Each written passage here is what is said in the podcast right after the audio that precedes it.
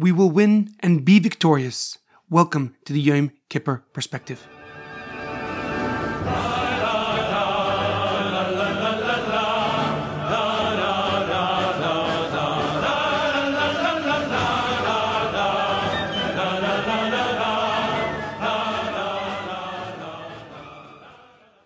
The Yom Kippur perspective is in honor of Joey Dayan and his entire family. May they be signed and sealed in the books of health, happiness, and prosperity.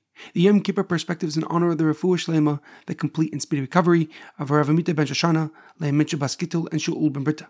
The Yom Kippur perspective is in loving memory of Edward ben Ephraim, Shlomo ben Edward, and Yerachmiel Daniel ben Gedalia. May their souls be uplifted, and may their memories be a blessing. We are about to begin the holiest time of the year, the day of forgiveness, Yom Kippur, a day that we abstain from physical enjoyment to feel the immense holiness that is clear, that is obvious during this time. A day that its loftiness alone atones for our sins against God. A day that our most authentic self is glowing, the essence of our soul, the deepest levels of our neshama. For nearly 26 hours, we will forego most material pleasures for a spiritual awakening. We will spend most of our time in shul praying to obtain angel like status in the hopes of complete forgiveness and vindication.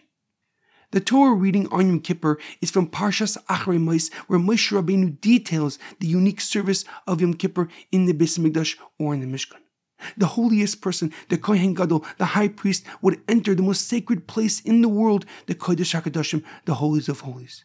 Before he began the Yom Kippur service, the Kohen Gadol would offer a personal sin offering and ask forgiveness so he can adequately and properly represent the Jewish people. He would also offer a sin offering on behalf of the rest of the Kohanim and the rest of Leviim so they can adequately and properly represent the nation with their service in the Mishkan or Beis Mikdash. And only after these personal sin offerings would he begin the intricate, complex, and unique services of Yom Kippur. The Kohen Gadol would enter the Holies of Holies three times during this very special and holy day. And when it came time to enter, he would first immerse himself in a mikvah, in a body of water once again.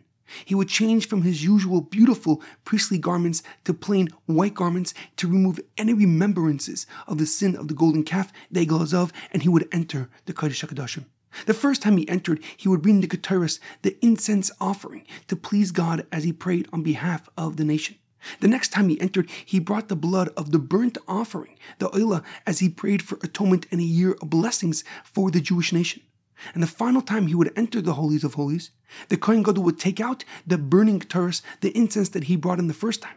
But he would also pay very close attention to the two cherubim, the golden angels, with childlike faces on the top of the Aron Kodesh of the Ark of the Covenant.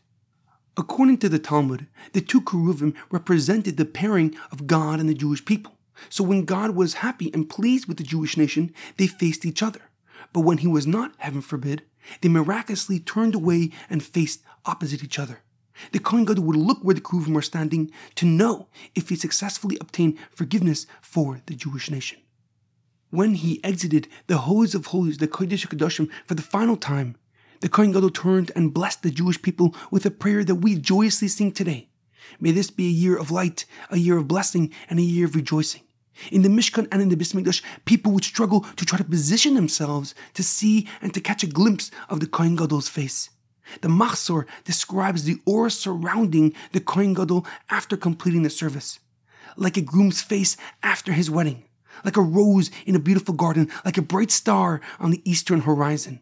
The Kohen Gadol's euphoric energy and spirit was because he knew that God has forgiven the Jewish people.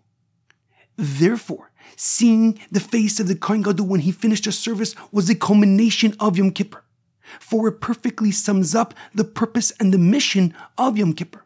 Seeing how our Father in heaven matches our commitment and dedication towards Him.